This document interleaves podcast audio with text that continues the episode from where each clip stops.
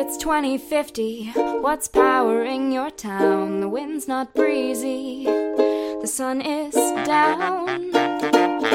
You're miles away from any dam or thermal spring. There's no coal or natural gas or oil or shales or anything.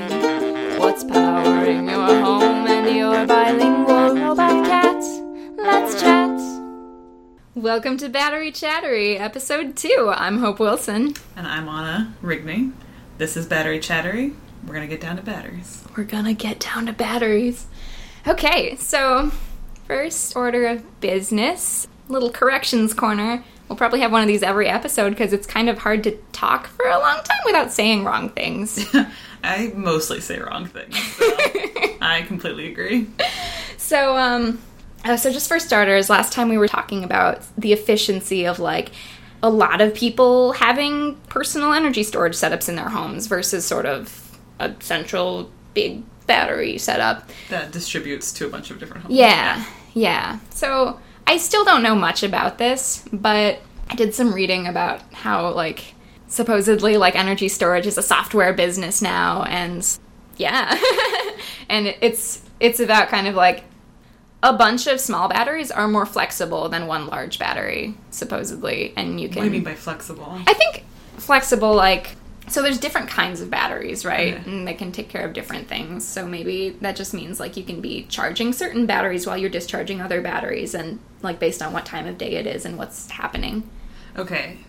So does flexibility sort of is that a component of efficiency? Or is that like a separate Yeah. construct? I mean, you know, if your stuff is flexible, then you can make it do what you want when you want. Okay. So That's- so basically what we're saying is that the individual home's battery might be the better option as opposed to the centralized. Yeah, I guess I don't quite know how how this all plays out, but yeah, if some homes have some storage, but like sort of utilities still have access to that storage, and like Like the utility company that's providing I guess, energy. yeah, like s- someone someone with some software that can like bring all this stuff together and sort of let let the homes use the storage when that makes sense, but also kind of take that capacity when the homes don't need it. Cool. Point of business part two. This is incredibly important. Last time we were talking about how a duck curve, based on this description of it, is just kind of a like a plateau and then a, a ramp and then another plateau. How that could kind of be any animal. It can't. It has to be a duck. Oh no no no no! It's this, the news is much better than that. Okay. In Hawaii, supposedly they call it the Nessie curve, What's a Nessie? like the Loch Ness monster. Oh, that's awesome. Yeah, it's because I guess it's not just that it's the curve is flat and then ramp and then flat. There's like a morning ramp up. It's like um, a little more voluptuous. It's not like straight lines. yeah. No, yeah. So there's you know morning ramp up and then back down again as the solar comes in, and then evening ramp up. So Clearly, it should be the Loch Ness monster curve or the Nessie curve. yes. Oh, I, I think so. Like if there's less solar, I, I think this is the case in Hawaii, just because there is so much solar there. Yeah. That that's a really special situation. They just have a ton of Oh, sun and are an island. Um, I guess it also depends on how long the neck is, like the, the later late afternoon ramp up. Mhm. It's a really long neck, it makes sense for it to be Nessie. It's a shorter ramp, much more likely to be a duck. Yeah. So know. it's one of two possible animals. That's cool. I feel okay about s- speculating about all this because I feel like our listeners can't actually see the curves. I mean, there's Google. You can Google it, everyone, and hopefully, when you Google it, you'll find more accurate information than what we're providing you. And if you Google it and you come up with a superior animal to describe it as, please let us oh, know. Oh, please. we're we're desperate for ways to describe We just- curves as animals. We have a need. Oh, okay. I wanted to take a couple seconds for politics. Okay. Um, so last episode we were kind of talking about how Texas has a lot of wind energy now, and we were like, that doesn't make sense because Texas has a lot of conservatives in it. But I did want to cast some nuance on that. There was sort of an unfair generalization along party lines. Um, I have a survey.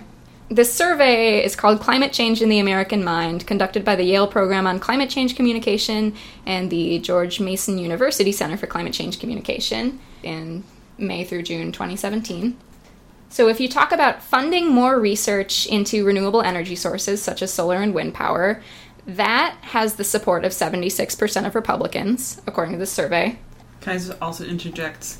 Based on Hope's notes, it's 95% Demo- of Democrats, 82% of independents, and 76% of Republicans. Yes. So they're all like really high. Yeah. Or like uh, well above like 50%. Yeah.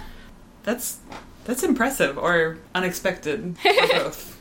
Yeah. I mean, that mo- like most people are on it says I guess that means an average of 86% of all registered voters are like on board. yeah. I think renewable energy is like really popular because honestly, I feel like you don't even have to believe in climate change to think that renewable energy is good. Why is that? Uh, pollution is bad, and oh, I have actually a lot of things to say about this. Um, so with fossil fuels, actually, as time goes on, these oil companies are having to work harder and harder to get the oil that's out there because they've gotten all the easy oil. They're developing these techniques like I, I don't know when fracking was developed. Is that for oil? That is, but it's pretty Okay. more recent, right? Pretty recent. Pretty more recent. more recent, I, or at least it's been Yeah. more discussed in the media more recently, presumably because it's started to happen more. Uh, and also offshore drilling. I think that's that hasn't always been a thing. The, the reason these things are being developed is because like the stuff that's easy to get to has been gotten to. And both of those things are pretty dangerous, correct? That's my impression. Yeah, I think especially offshore drilling. But I don't know much about fracking. well, fracking I think is bad for the environment. Yeah. Although it's bad for the environment, it's bad for the creatures that live in the environment. I I think personally. yeah, definitely.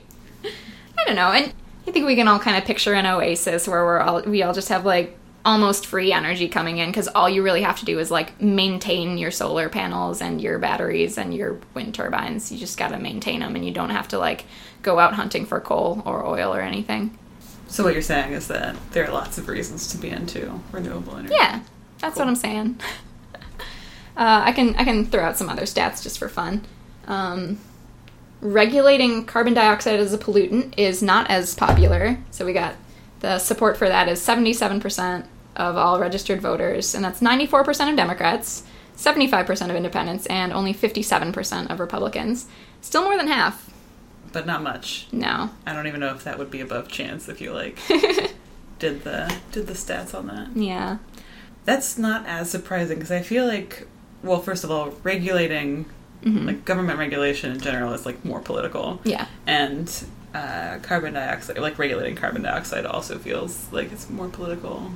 It's funny that, 'cause, like, if we get down to the next bullet point I have here, uh, I, I feel like this should be less controversial, but that's just me. Anyway, it's requiring fossil fuel companies to pay a carbon tax and using the money to reduce other taxes, such as income tax, by an equal amount. So, um, oh.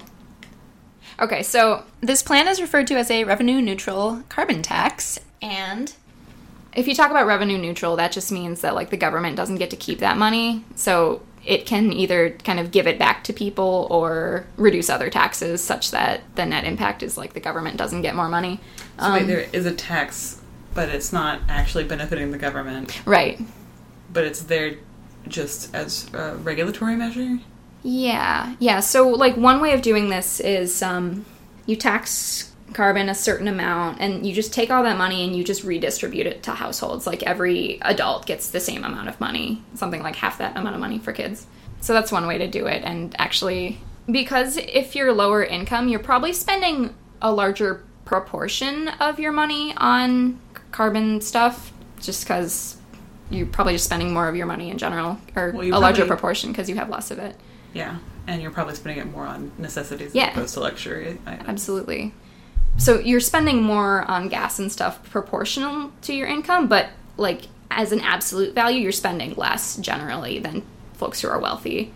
So th- that's that kind of plan like actually puts more money back into the pockets of like lower income Americans.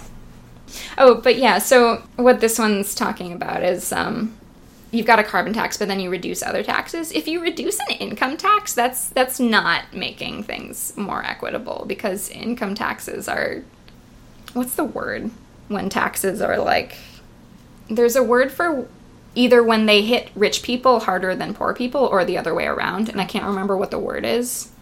But income taxes um, hit rich people harder than poor people or at least that's the idea. Yeah. So if Um, you're given income tax break, you're disproportionately you're helping rich people Yeah. like fuck those guys. Not to alienate any potential listeners. Are we allowed to curse on this podcast? To- I've we, never asked. we already did. It's I fine. just to know if you were like deleting all of those curse words. it's fine. It's fine. Okay, cool. We should put an explicit warning label on our podcast. We should, yeah. Just a, what you would imagine to be a perfectly pleasant episode about batteries is. It's not for children. Actually, a swear fest. yeah. they don't believe that we're grad students. They think we're sailors. oh man, we've spent so much time talking about this, like this carbon tax, but also we didn't say what we originally came here to say, which is, um, oh, actually, one more thing. If you reduce sales tax instead of income taxes, that's gonna be more beneficial for poor people just because, like, lower income folks are, like, they spend a larger proportion of their money. And so if there's less sales tax, then Then that they're having less of that taken out. yes. Yeah. Um, Okay, so the word I was looking for is regressive, and what that means is taking a proportionally greater amount from those on lower incomes. So obviously, our issue with this is not that regressive taxes benefit rich people, it's that they benefit rich people at the expense of poor people.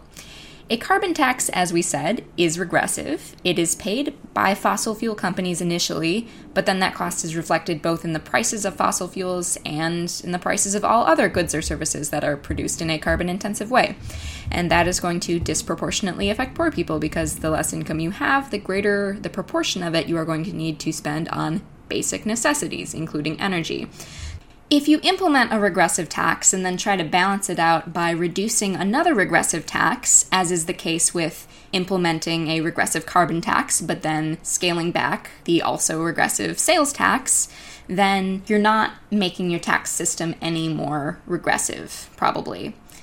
However, if you implement a new regressive tax, but then the only tax you scale back is something that's not as regressive, like an income tax, then you're making your tax system more regressive. And uh, you can make your tax system less regressive by adding a regressive tax like the carbon tax, but then redistributing it in a way that is that is aggressively non-regressive, as is the case with simply returning the money equally to households, like equally per person. Because as we stated, and according to a study, uh, which I will link in the episode description, uh, this actually results in more money ending up in the pockets of low-income families. Uh, back to the episode. We're still talking about a revenue-neutral carbon tax. So, uh, so the approval numbers on what I was just saying, so requiring fossil fuels companies to pay a carbon tax and using the money to reduce other taxes such as income tax by an equal amount. So that's 70% of all registered voters, and that's 88% of Democrats, 68% of independents, and 48% of Republicans that support it. I will say that's that's maybe just an unfair question to ask people because like if you don't know which tax is going to be reduced, like Yeah. like I don't I don't want to it's also reduce income significantly tax. more complicated than the first two questions, and people might not. People probably are less inclined to agree with something that they don't understand. Totally. So it's possible that there's like a bias based on the formation of the question. Again, psychology is seeping its way in. I'm i was just thinking like you know so much more about this than I do. I, I know about how to ask people questions. Way to That's go. what a PhD in psychology does for you. That's really good. Maybe. It's great. I guess the one other thing I wanted to clarify was last time we weren't sure who was for AC and who was for DC in kind of the Tesla Edison wars. Yeah. I just wanted to let our listeners know that uh, Edison was for DC because he had all these DC patents, and then Tesla came in with was like, this is a better form. AC is better Yeah. And then Edison killed a bunch of animals using AC. to try and prove how dangerous it was. Yes. And that's why I do not care for him. He was like an American hero, and I think he's a huge dick. That's fair. He killed an elephant one time. It's like yeah, a really so rude. upsetting video Why to watch. you that? Have you seen it? You've seen? There's a video. There's a video of him executing an elephant. No way. Yeah. Oh, I had no idea. Yeah, it's really it's don't don't watch it. I- it's really sad. I'm not gonna. Thank you. Yeah, you're welcome. Just know that not only did he kill animals, but he filmed it. That's the worst. What's powering your holographic catbot magazine and scene?